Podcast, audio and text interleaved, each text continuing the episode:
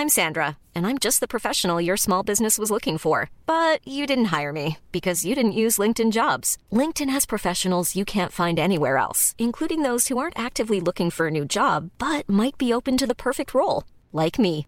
In a given month, over 70% of LinkedIn users don't visit other leading job sites. So if you're not looking on LinkedIn, you'll miss out on great candidates like Sandra. Start hiring professionals like a professional. Post your free job on linkedin.com/people today.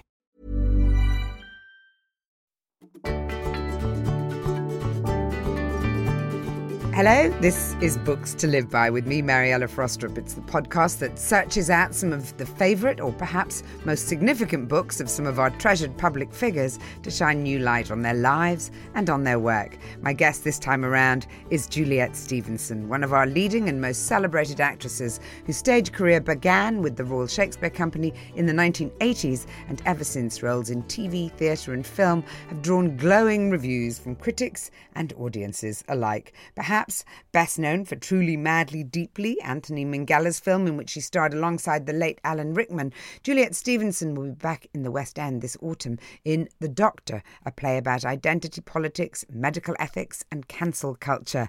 Uh, Juliet, welcome to Books to Live By. Hello.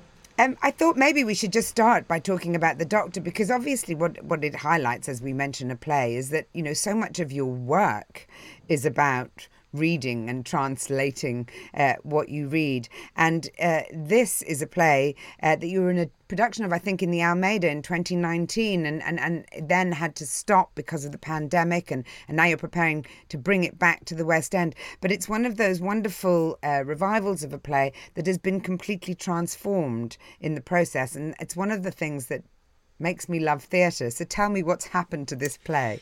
Yes, it's so it's uh, based on a Schnitzler play written in the very early 20th century. Schnitzler was a Jewish Austrian writer. I think we know him only really for La Ronde, which is quite often done as a play, otherwise not very well known. And Rob Icke, my great friend and wonderful director and collaborator, he, he, he does a lot of classical work. You know, we did Hamlet with Andrew Scott and and and Mary Stuart, the Schiller play, but he always seeks to rewrite these classic plays, or rather edit them in the case of Hamlet, but to rewrite them in the light of the of the modern age of the of the times we're living in. And he's done a kind of brilliant job with the Doctor. It was it was written about uh, a male doctor in a clinic, private clinic in Vienna in about 1900. And the storyline is the same. A young girl comes in dying of a botched abortion and he can't save her. A priest arrives to give her the last rites and he wants to keep the priest away because he desperately wants this child to die peacefully, not knowing that she's dying. And the last rites will, will you know, evidently make it clear to her that she's dying. And so he fights to keep the priest away and that becomes a massive controversy. And Rob Icke, when he was rewriting it, saw a chance to really explore this in the light of the you know of, of social media culture and this explosion of you know cancel culture and of opinion of echo chambers and opinion making and the way in which an incident that happens relatively privately can be blown up by social media um, and by people all chipping in with their particular viewpoint and their angle and their vested interest to create this whole culture of well, of, of cancellation, which is what happens to this character, my character. So he made her a woman rather than a man, and he's kept her Jewishness, and he's, he's introduced all sorts of other elements, which which mean there are a lot of people to have a vested interest, with Catholics or pro and anti-abortionists, there are anti-Semitism uh, movements. There's all sorts of influences that have a view on what happens to her in this hospital corridor. So it's, it had an explosive reaction amongst audiences when it when it first opened because it is controversial, but it does take apart the idea that you can judge any situation without looking at context.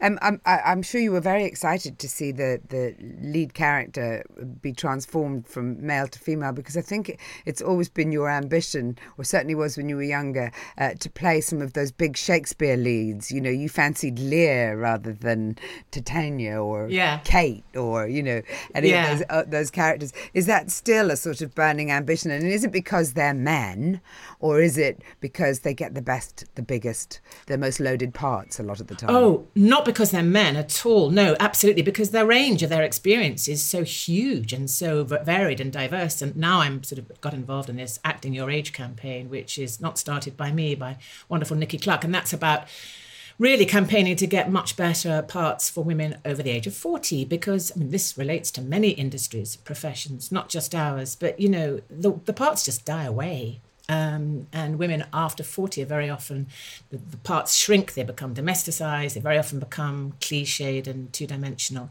Whereas men's trajectory as actors goes on and on and on. You know, they go from Romeo to Macbeth to King Lear. You know, there's nothing to interrupt this flow of amazing roles. But for women, there's a savage cliff edge which many actresses drop off after the age of 40. And so um, I'm very grateful to Rob Icke, for example, in this situation, thinking, well, why does this character have to be a man? Let's make her a woman. So there I am, you know, I'm in my 60s now, and with this fantastic, diverse, complex, multi-layered character to play, and that's that's rare, you know, that's rare. Um, you were a drama student, I think, in the in the seventies, and uh, you know, I mean, in the nineteen seventies, I can't really decide whether it was fashionable to be a feminist. I mean, our mothers all tended to be feminists if you were in that sort of echelon. But when did you first discover? You know, was it was it was it something that was just taken for granted eh, at that time in the milieu that you were in, or did you discover? When did you discover that actually it was more difficult to be a woman? Oh, I think for me, arriving into feminism was like for some people, you know, coming out sexually or something. I mean, I think in, in the sense that when I discovered feminism, which was in my probably not until I was in my mid 20s, it was like a huge dawning that I wasn't, it wasn't me that was necessarily the problem. It was a gender culture uh, situation. And it was honestly like, I could almost, it makes me almost, um, it makes me quite emotional talking about it because it was such such a revelation that I had grown up with from my earliest years as a little girl thinking but I don't want to I don't want to do what you want me to do. I don't want to be who you want me to be. And why is that? Why do I want to run around outside wear shorts crawl on my belly in the dust in a field rather than sit at home learning to bake or play with dolls? I mean that was I know that's a very corny sort of description of gender roles but that I, I did grow up with a strong sense of being a bit different and thinking I just, I just don't want I don't seem to fit into the boxes. And as I became a teenager and went through that sort of awful adolescent period, I really always blamed myself. And I thought there's something wrong with you, you know, and I felt other. I had some friends, you know, who may have felt the same or similar, but I still felt very isolated. So, in answer to your question, my mum wasn't a feminist. No, I mean, I think she would be sympathetic to, to that conversation, but she wasn't. She was conventionally brought up and conventionally married. I was the only daughter, youngest of, you know, two older brothers. And I, I mean, I became politically illuminated. You know, I, I, became quite political in my teens and my late teens, particularly, but it was much more to do with party and class politics, very much so. It was the labor movement and then unionization and, and all that stuff. Was very much on the side of the strikers in those 1970s strikes, and I was very opposed to the Heath government and, and all those conservative governments. It wasn't until my mid 20s when I came across certain other actresses and and women who introduced me to people like Dale Spender and Mary Daly and that extraordinary, you know, radicalism of the 1980s um, in the feminism movement. Then sort of party politics spread and actually engaged with feminism. And I realized there was very often a clash between the two because all that, the old labor movement was very misogynistic. It was very patriarchal, and some of it still is very much so. And it's still an effort. You know, you see wonderful female MPs in the Labour Party pushing for change, but it's by no means achieved yet. So then I think my politics were very informed by feminism. It was like kind of arriving on an island when I'd been sort of thrashing around in quite a stormy sea. And then I thought, oh, there's a whole language for this, there's a whole culture for this. It was an extraordinary, it wasn't overnight, but, it, and, and my first choice of book is very much to do with that. Well, I want to move on to talk about that now. I was going to say, coincidentally, all five of your books are written by women, but um, I presume that's not coincidental. Do you want to just tell me? No, you're quite right. Four of them are, uh, except for the one uh, by my husband. And and that, that is a choice, Mariella. You're absolutely right. And it's not a sort of stubborn choice, but I think, and I will explain as I go along, but these choices were to do I took very seriously this wonderful instruction that these are books that changed my life in some way. Or what they have in common is that they were all revelatory to me. They revealed something really huge and significant. There are many wonderful, wonderful writers who I love, who I've not included in this list, and that was, you know, there are many fantastic contemporary women writers, you know, Deborah Levy, Ali Smith, Zadie Smith, you know, loads, Sarah Waters, loads and loads of wonderful writers who I adore. And I feel bad to have left them out because contemporary women's fiction is so exciting, so creative.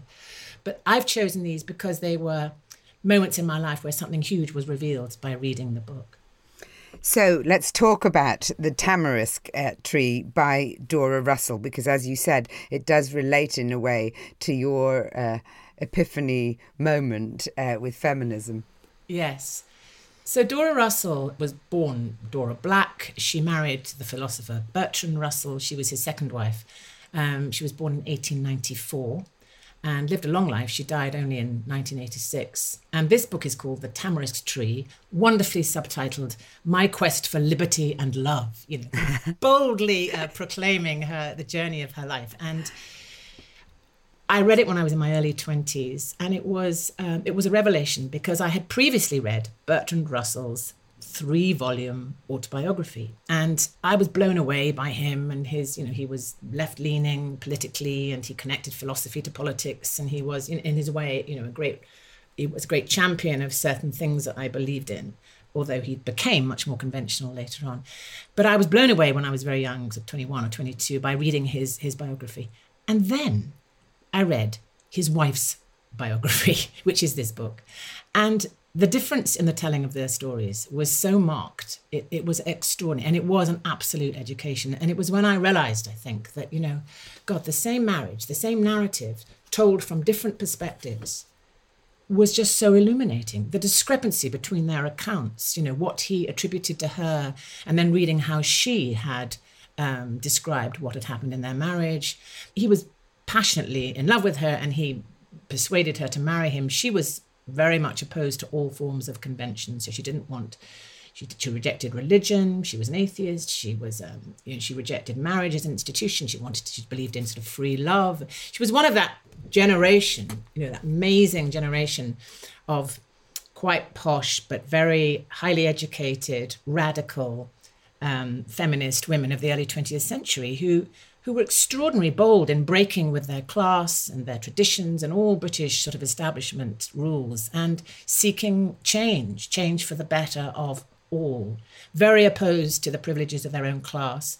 In some ways, products of their class. But anyway, that was her, and she really aligned her whole life behind those beliefs. And married to, to Bertrand Russell, you know, they started off wonderfully combining you know, they created this school. Their belief in education was that children should be free from the domination of convention. They should be happy at school and healthy. So they founded this very experimental school called Beacon Hill, where children ran around with very few clothes on and everybody was called by their first name and there was no punishment system and no authority. It was a sort of ideological experiment in, in mm. education. But then he left her. He was quite a philanderer. He left her, um, and she continued committed. And he's left the school and that whole ideal, really. And she went on with it and pursued it um, for but many years. For me, one of the, the things that, that's really interesting with, with this book is is this sense that um, that the minute she decided to marry him, that was in many ways the end of the life that she'd aspired to. You know, she had to give up everything. Mm. And it's a sort of timely reminder, I suppose, for a start, about how far we have progressed. In that, you know, once upon a time you were damned if you got married and you were damned if you didn't, you know, and, and those were the only choices that, that, that women had. Um, but also, I, I wonder if you think that we've progressed so much further in terms of the difference between a long term partnership, a marriage for women and for men. For a long time, you were against it. Congratulations. I know you got married a year ago, finally.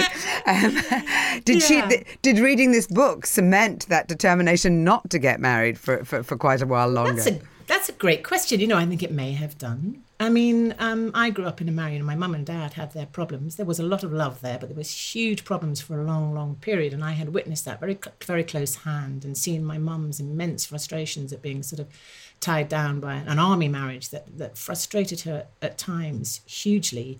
And I think I grew up, I did grow up thinking I am not going to be or do anything that I don't think is right, you know, and.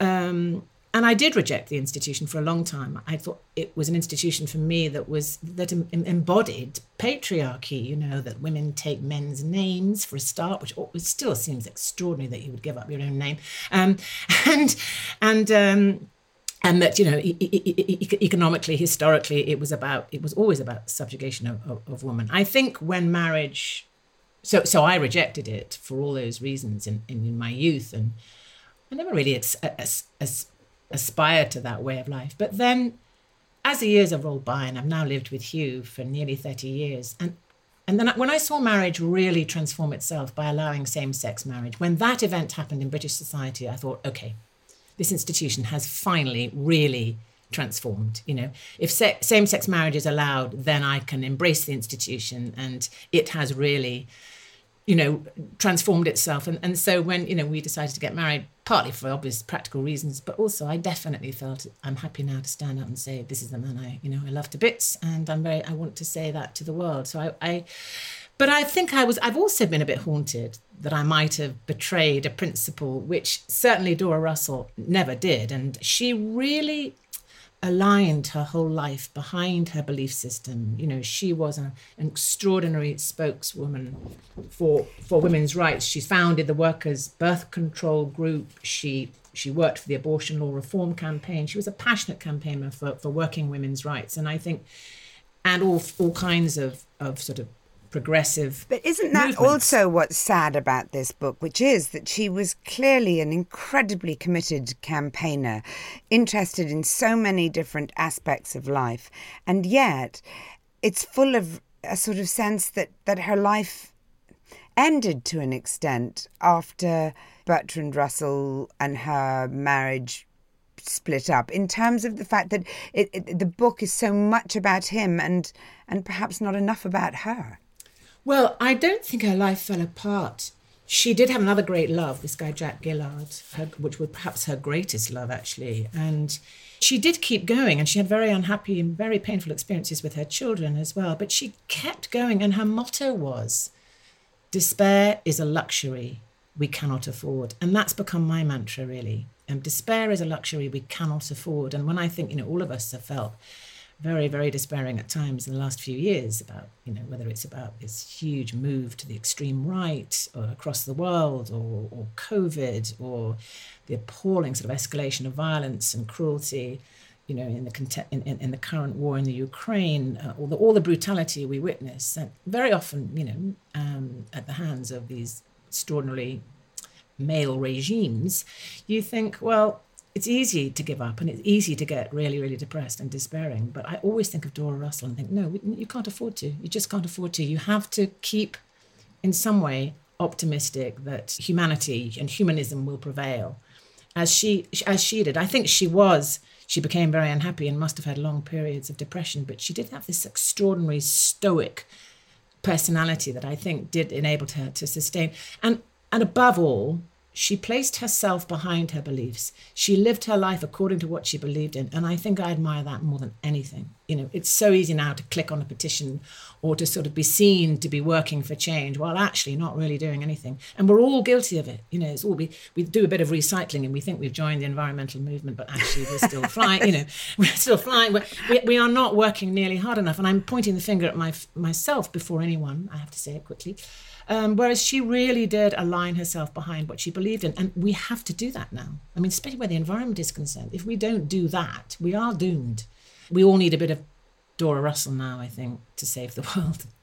What about a little bit of Elizabeth Gaskell as well? Because uh, your next book choice is, is North and South by Elizabeth Gaskell, which is, of course, came out at the same time as, as Dickens was writing novels. And let's face it, there weren't very many uh, 19th century uh, women who uh, were able to write under their own names and, and proudly kind of explore themes as she did.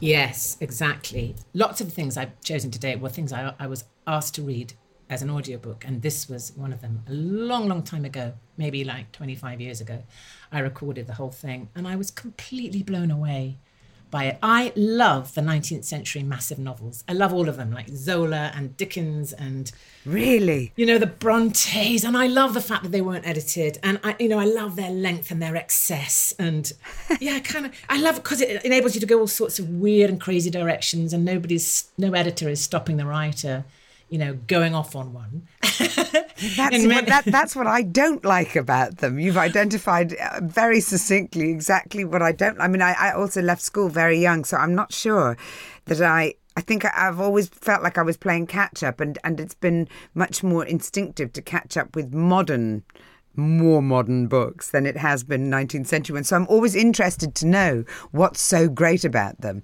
And you're doing a very good job of, of, Well, of I mean, describing. no, that's that's really interesting because I I didn't go to university, and I am always feeling that I'm playing catch up too. Very much so. I'm, I feel very you know uneducated, and I have relied on you know I went to drama school instead of university, so I never had a period of huge reading. Except I read a lot when I was a teenager and into my twenties, but I read very slowly.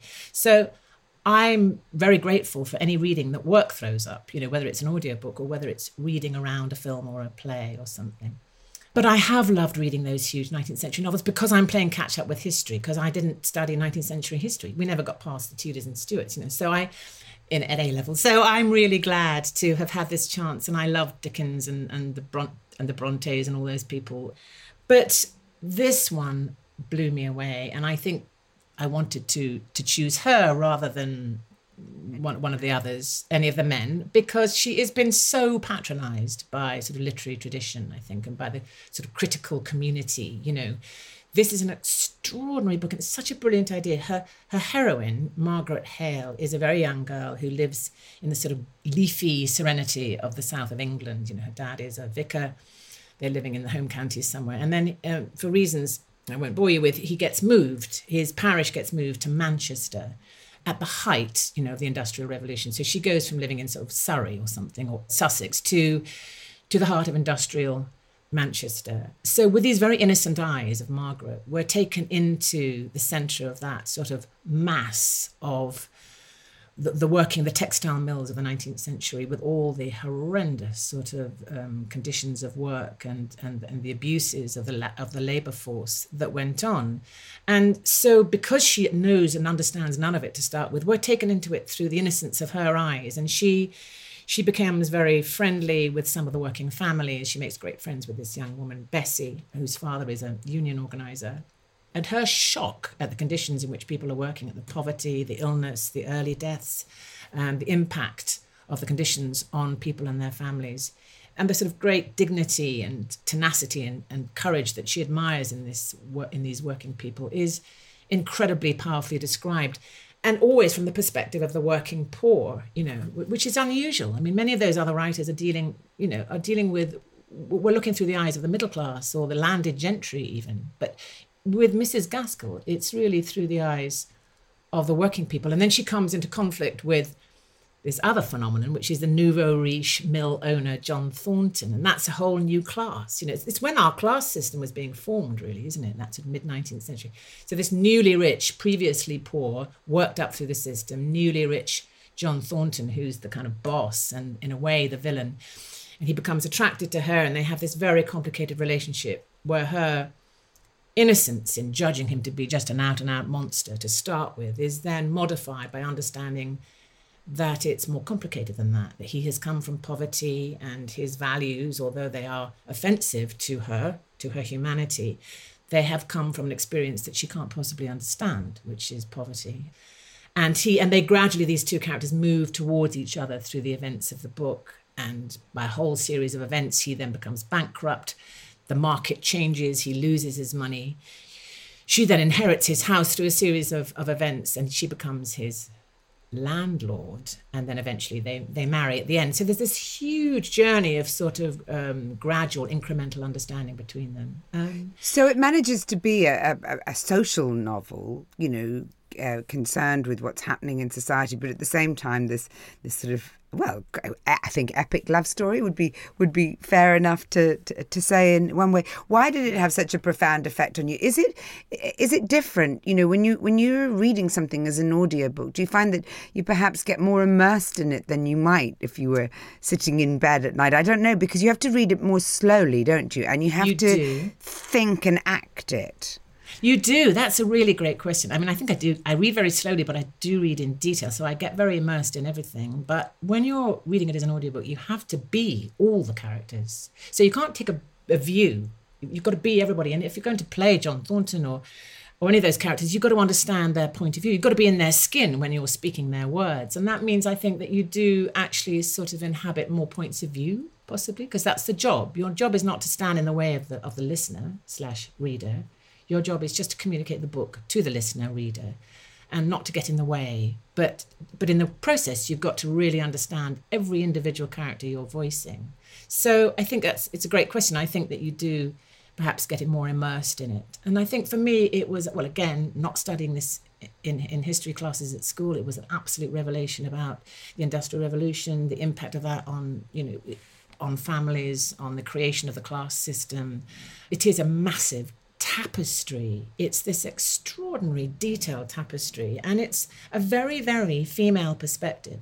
When the book came out, it's now considered to be, you know, a work of great, of great, you know, literary merit. But at the hmm. time, it was completely dismissed by all those guys, you know, all those male critics. And Lord David Cecil wrote this very sort of misogynistic piece saying Elizabeth Gaskell is all woman, which was his his view in his the view. worst thing you could possibly yeah, be. Yeah, exactly. The worst thing. She makes a creditable effort to overcome her natural deficiencies, but all in vain. He says, you know, unbelievable. And it wasn't until, you know, Raymond Williams and those much more sort of open-minded, sort of progressive critics of the 1950s and 60s, it was only then that she became sort of recognized and, and people realized it's not that she was telling the story wrong. It was that she was telling the story from a female point of view which is just different from the male gaze. And that's that's the genius of the book really. And it's not that she's she's not conforming to a male framework. It's that her her viewpoint is different because she's a woman. And so i think now she does enjoy more status but i still think that she's um she she had she doesn't get the credit she deserves Selling a little or a lot? Shopify helps you do your thing however you cha-ching. Shopify is the global commerce platform that helps you sell at every stage of your business. From the launch your online shop stage to the first real life store stage, all the way to the did we just hit a million orders stage. Shopify is there to help you grow. Shopify helps you turn browsers into buyers with the internet's best converting checkout. 36% better on average compared to other leading commerce platforms because businesses that grow grow with Shopify. Get a $1 per month trial period at shopify.com/work. shopify.com/work. I'm Sandra, and I'm just the professional your small business was looking for. But you didn't hire me because you didn't use LinkedIn jobs. LinkedIn has professionals you can't find anywhere else, including those who aren't actively looking for a new job but might be open to the perfect role, like me. In a given month, over 70% of LinkedIn users don't visit other leading job sites. So if you're not looking on LinkedIn, you'll miss out on great candidates like Sandra. Start hiring professionals like a professional. Post your free job on linkedin.com/people slash people today.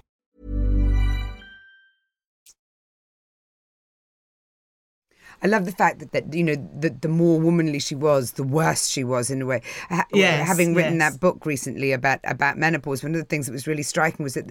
Uh, you know, in the 19th century as well, uh, doctors then would, would talk about women going through menopause, and, and the, the only redeeming feature of a woman at that point in life, as perceived by them, was the fact that, you know, without periods and so on, she became more like a man. And, and that and, and that made it at least you know possible to tolerate Yeah, uh, yeah, the irritation of, of, of menopausal woman you know Yeah, redundant because yeah, they could no yeah. longer pro- pro- procreate and so on. Yeah, but it's funny i mean you know i think one does have to take heart going back to your point about dora russell one does has to have to take heart because as we talk about these things what, what is very clear is that things have changed. They, they may not be perfect Mm. by any manner of means but but you know groundwork has gone on you know and so i think true.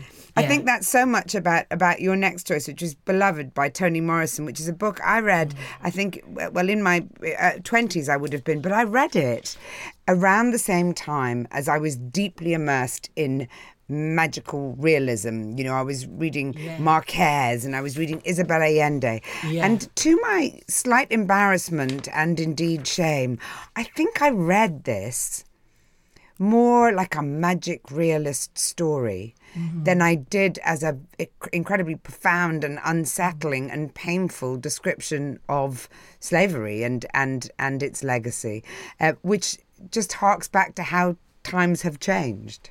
But I don't think you were wrong. I don't think you were wrong to do that, Mariella, because I think one of the extraordinary things about the book is that it is all those things. You know, I mean, you were not wrong. It, it, it, this character of Beloved, as she appears, is so strange and alluring and mysterious, and you never really know whether she's real, whether she is sort of the embodiment of the dead child, or if she's completely, or is that all, what we're all projecting onto her, and is Sethe projecting onto her, or, you know, who is this girl who comes into that household and creates such havoc and is she the embodiment of Sethe's guilt about the murder of her baby girl? What is she? And you never really know. And I love that it's never really clear, that you kind of long for the answers, as we always do, but we don't get them. And I, and I, so there is an element of, of magic realism, but it's also the most absolutely devastating sort of document and about, you know, slavery's aftermath. I mean, to my shame, I think I've never thought enough about what happened after slavery, you know, after the, the war, the Civil War was won.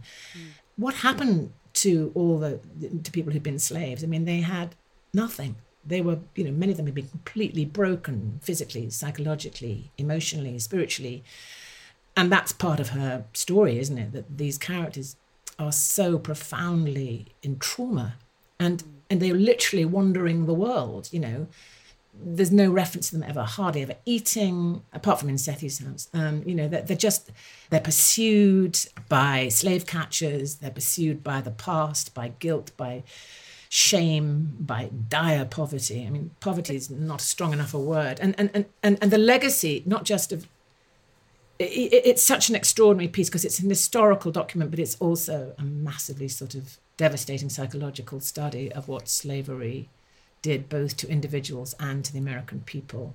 But I also loved the fact that I, mean, I just felt she was, you know, outrageous and brave with that story as well because she didn't try and sort of create heroines in it. No. You know, you you mentioned Sethe's, you know, murder of one of her children.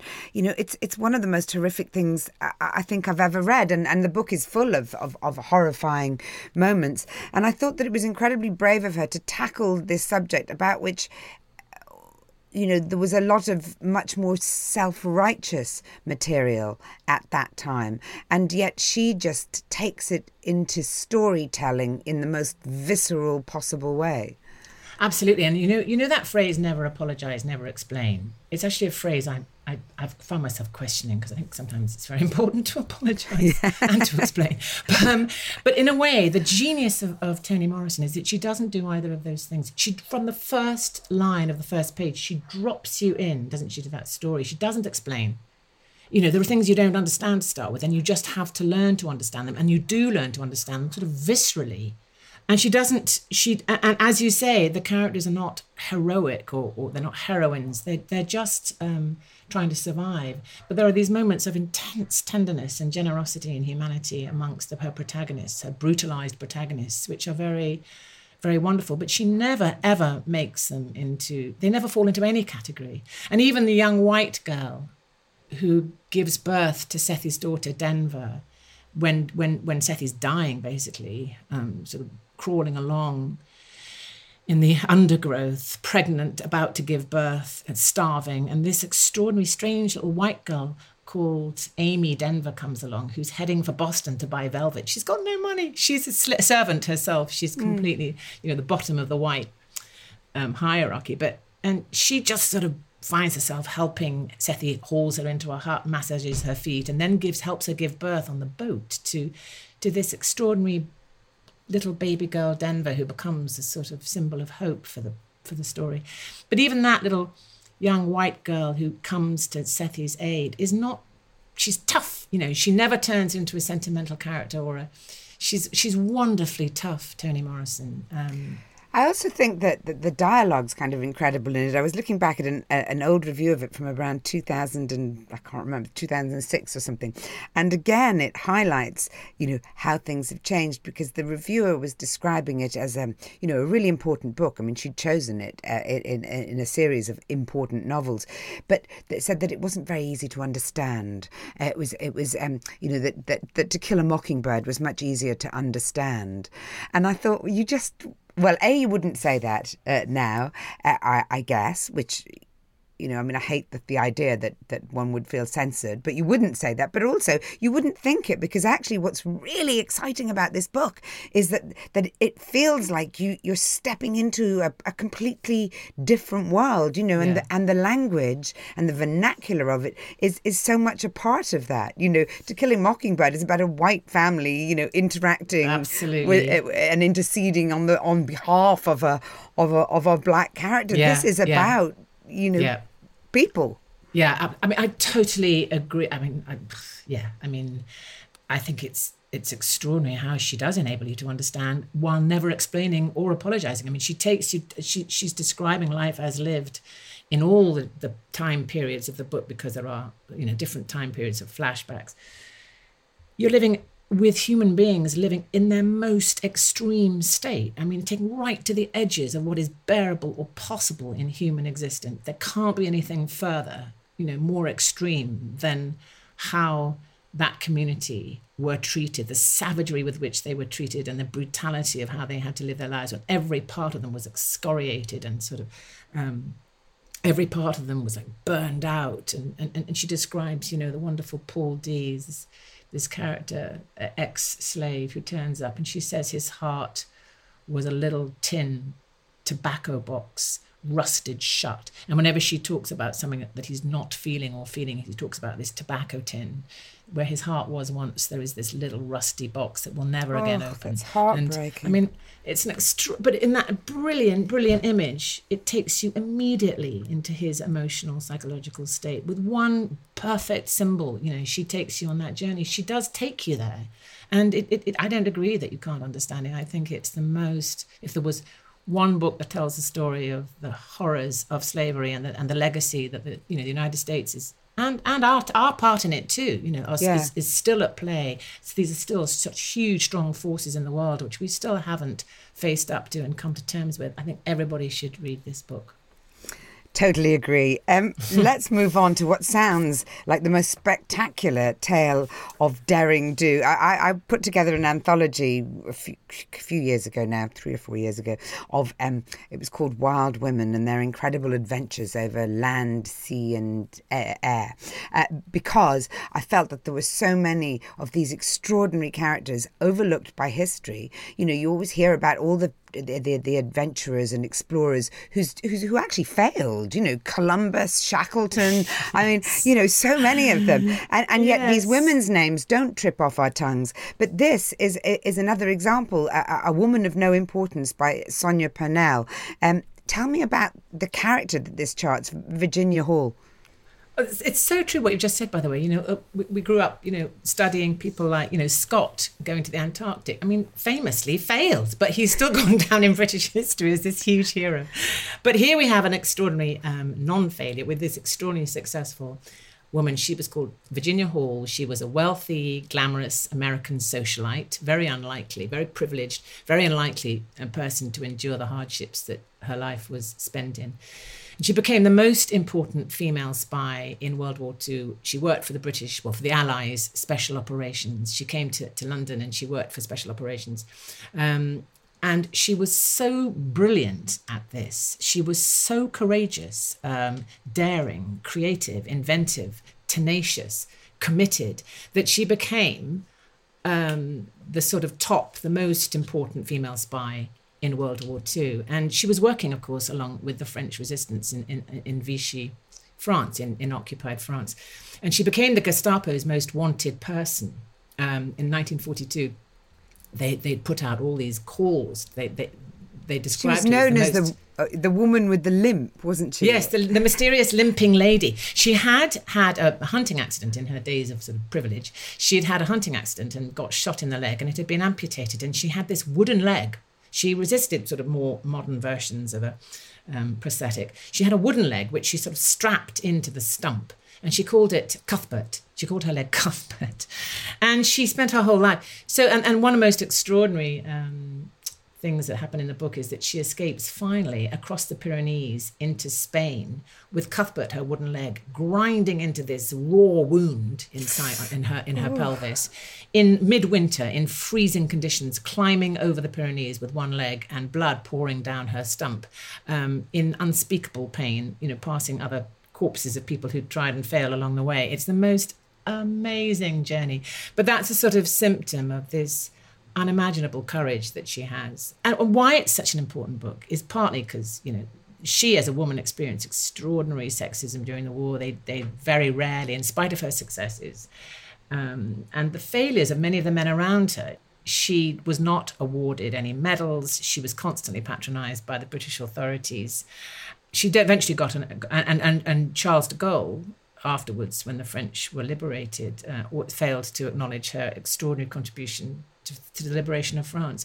And what's so fascinating is that our idea of French resistance is all these kind of, you know, fascinatingly sexy, you know, cigarette smoking guys doing amazingly brave and clever and efficient things and, and defeating the German forces. In fact, the reality as described by Sonia Purnell is that there was full of ego and internecine politics and competitiveness and failure and vanity you know, ever was it less? And the guys were particularly vulnerable to vanity and the sort of heroism with which they were treated by by the you know the dominated by the you know the French, and so they often made mistakes. They got drunk. They they couldn't keep secrets. They, they, they were quite a lot of you know, they were a liability. Of course, there was huge courage, but there was also huge cock ups. Whereas she had this extraordinary rigor. And I mean, there are wonderful episodes like at one point she thinks okay time to change my identity you know she's constantly assuming these identities she comes back to england she gets her skin stained brown to look weather beaten she goes to a dentist and has a dentist chip away at all her teeth to make them jagged and pointed and take some of them out so she's got this terrible dentistry she then puts on padding and, and she goes to a costumer and she she dresses up and she goes back to france on the train, arrives at the Gare du Nord, and waddles through a whole line of German soldiers dressed and appearing to be a, a French peasant with these broken teeth and this stained brown skin. And she's so cheeky, you know, she gets away with it. And she's so cheeky that when she's the center of operations and she's in disguise as this as this peasant woman this cheese making peasant woman in a french village she actually goes and sells goat's cheese to the german soldiers every day stands in front of them in order to sort of listen to their conversations and to make them feel that she's a trustworthy. You know, her her, her courage is unimaginable. Um, so what was it? What was it that, that that made you choose this in particular? You know, you said at the beginning you, a sort of disclaimer for all of the contemporary women writers that you love and and and haven't chosen. What was it that that made you choose this one? And you, you haven't touched yet. I wonder if you were struck by the the, the sort of latter part of, of the story of her life, which is after the war, which which is terribly poignant and actually just highlights the fact that so many women who did extraordinary things during that period weren't really allowed to continue to be their best selves afterwards. Absolutely. I mean, um, so two things. I chose it because its revelation about what the resistance was actually like was extraordinary. I mean, it, I love iconoclasm. I love it when uh, it's it's a myth busting book, like many of the books I've chosen. It busts that myth of the resistance as being entirely male dominated and and kind of brilliant and romantic. You know, it of course it couldn't be that. And so it takes a piece of history that we think we know well, which has been very sort of polished and dressed up and served up as very much the, the, the prerogative of men. And it busts that open and says, look, it was a much more human story than that. And women's place in it was not chronicled. And here we have a woman who was a genius, who ended up running operations that the men had failed to run successfully. But as you say, she was not she was not recognized for that. So it's partly I love books that do bust the myths and, and break open the cliches and, and tell us what the real situation was. But I also was very moved by the fact that, as you say, she was not recognized particularly. When she went back to America after the war, she became, and, and the CIA was, was founded. Um, this is the most shocking thing, is that she found herself working under Nazi officers who had been, she had you know, risked her life daily to work against, Nazi officers who were employed by the United States in the CIA and were senior to her in the CIA after the war.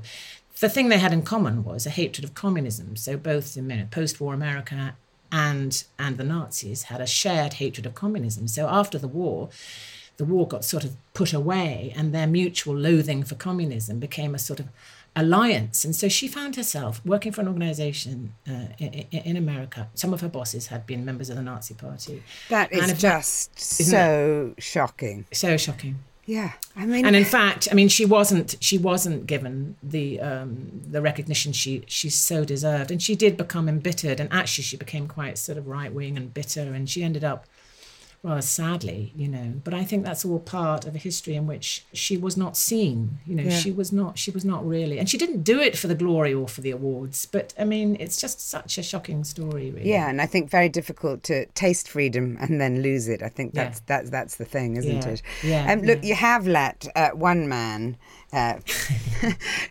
insinuate himself onto the list. It's also the man who, uh, uh, I dare say, persuaded you to drop your principles against uh, matrimony uh, because it's, it's Landscapes of Silence by Hugh Brody, who is now uh, your husband. Um, that's an obvious reason for choosing it, but tell me why else. He's an anthropologist. Have you ever travelled with him? Do you travel with him? I've often travelled with him. So Hugh, yeah, Hugh is an anthropologist, but not in academia. He's always worked in the field, and his work has been with hunter-gatherer peoples. So for many, many years, the Inuit or the Eskimo, as they're more commonly known, but the Inuit people of the high Arctic northern Canada or with First Nations people in Canada and the United States, um, Indian, so called Indian communities. And for many years with the Bushmen of the Kalahari in South Africa, Botswana, Namibia.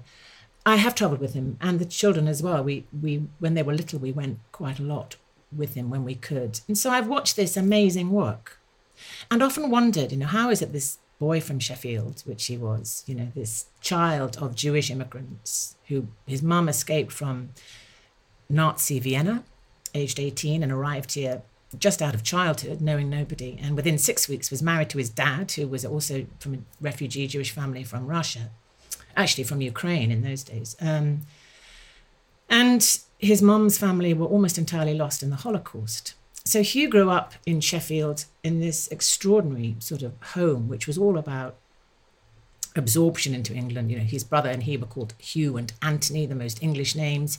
They were sent to minor boarding schools. You know, assimilation. Assimilation was the ambition of his parents to get them into British society and cover up this sort of vulnerable and dangerous past. Um, so their thinking was shaped by the Holocaust, but he was told very little of it. But he had a grandmother, his mother's mother, who would sneak into his room late at night in the dark, and she would whisper these stories of the Holocaust into his ear and tell him what had gone on in Vienna and Poland and, and Austria. And so the story of his families, this sort of terrible stories of the Holocaust, came in in the dark from his grandmother in whispers in the night. And it's a most extraordinary story. And I've heard all this living with Hugh over the years and been fascinated. This book, for the first time, is Hugh's memoir meeting his anthropology. So he now connects those two things. And when I read it, I said, my choices were about revelation. You know, I've lived with you for nearly 30 years, but I never really put these two things together. I wondered why did this boy, you know, as a young man, go off to the very furthest reaches of the world, like the northern Arctic? He's always gone to the edges of the world and talked to the most marginalized people and found himself at home there and felt very, very much that he belonged there. And why was that? Why was that? And when I read his book, I understood, you know, that the silence in which he grew up, this culture of silence about the Holocaust, his parents' terror of of his of their children's lives becoming shrouded in the in the agonies of the of their recent past, of the family's losses and brutal experiences, and that they just wanted their children to grow up as happy they wanted their children to grow up as sort of happy, healthy British citizens. So, but he knew there were all these stories, and he heard them in the dark from his grandmother. And then, I think that in this book he he he tracks that, and then he tracks why it took him to the edges of the world, to other silences, to communities that live in, you know, who've been the victims of colonization and all its brutalities, and where the abuses of colonialism have driven those those people very often to self-destruct.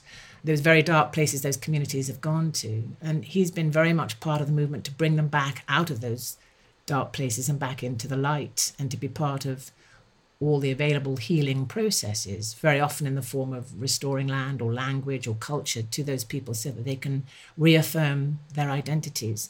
And ultimately, the book so it tracks all those journeys in his working life that he has made with these extraordinary people. And it's very moving because it actually it taught me a lot about how to be alive, I think, if that doesn't sound sort of portentous thing to say. Because these are people, hunter-gatherer people, their relationship to the world is about knowing it, not owning it. So our relationship with the world is basically owning it, having it, buying it, using it. Theirs is knowing it. You know, you know the land because you need the land. You know where to pick the right herbs or get the right fish or, or, or the right oil or, or you know where the best place to, to bury to bury a child is or to find your ancestors. It's it's about knowledge of the world. And so there's a sort of profound respect for the world that is inherent in their traditions and their beliefs. And in that knowledge and in those beliefs and, and in that culture lies lies our hope for the world really you know for the planet and so it's very affirming of everything he's learned from those cultures and um, it's an extraordinary book this blend of life experience and anthropology. Um, it's a phenomenal read and i'm not just saying that because he's my uh, he's my husband. I am I, I was astonished when i read it just finally, Juliet, you've been incredibly gracious with your time. Um, I, and I mentioned in the introduction, and in almost any um, article one reads about you, um, truly, madly, deeply is mentioned. It must feel like it's sort of umbilically attached to you, mm. part of your burden on your back. Um, and it was uh, an extraordinary um, depiction of grief. And I know that well, I presume that then you hadn't had much experience of grief. I think you lost your father, if I'm right, or was that after that? But I know that in the last couple of years, you you very tragically lost your stepson, uh, mm. but we don't even call him your stepson, your son, and also recently your mum. And I wonder about uh, there's that book, isn't there, called "Grief is a is the thing with feathers." You know that that it's made up of lots of different components. I wonder if your portrait today would be the same as the one you delivered in Anthony Minghella film all those, what, three decades ago? Gosh, that's such a great question. You're right. I hadn't known grief when I made that film. It was before my dad or my brother died, actually. They died not too far apart. Um, I hadn't known grief in the form of death, but I had known loss. It was it was made um, after the end of a hugely important relationship. I sort of got my heart broken, and I think I think I just brought all of that to the film. And I think that I sort of felt, and I think Anthony Minghella did too, that loss is loss. It can be grief for a person, it can be grief for a relationship, it can be grief for a home that you've lost, a country, if you're a you know, refugee, it can be in a way, loss is loss and it attaches itself. And there are specifics about grief for a person, of course there are.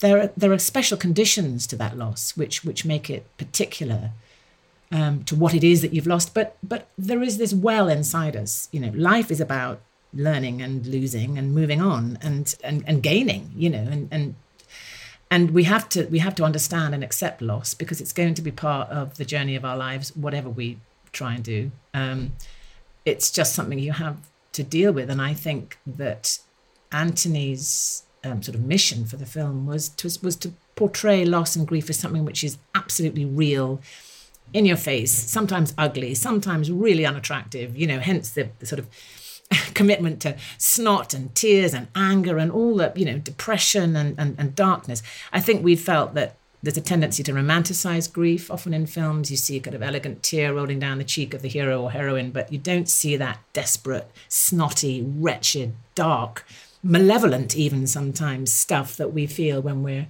really brokenhearted. And it's important that we tell those stories and that people can recognize themselves in the film and know that it's okay.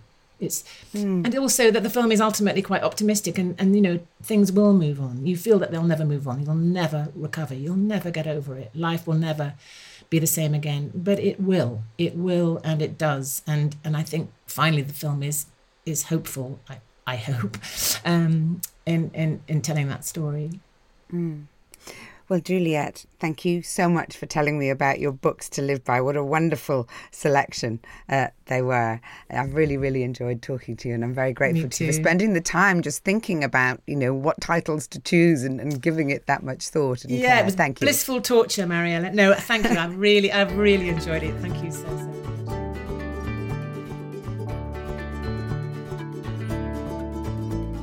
Thanks for listening to Books to Live By with me, Mariella Frostrup.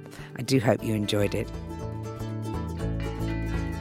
To make sure you never miss an episode, please follow Books to Live By on Apple Podcasts, Spotify, or the Times Radio app.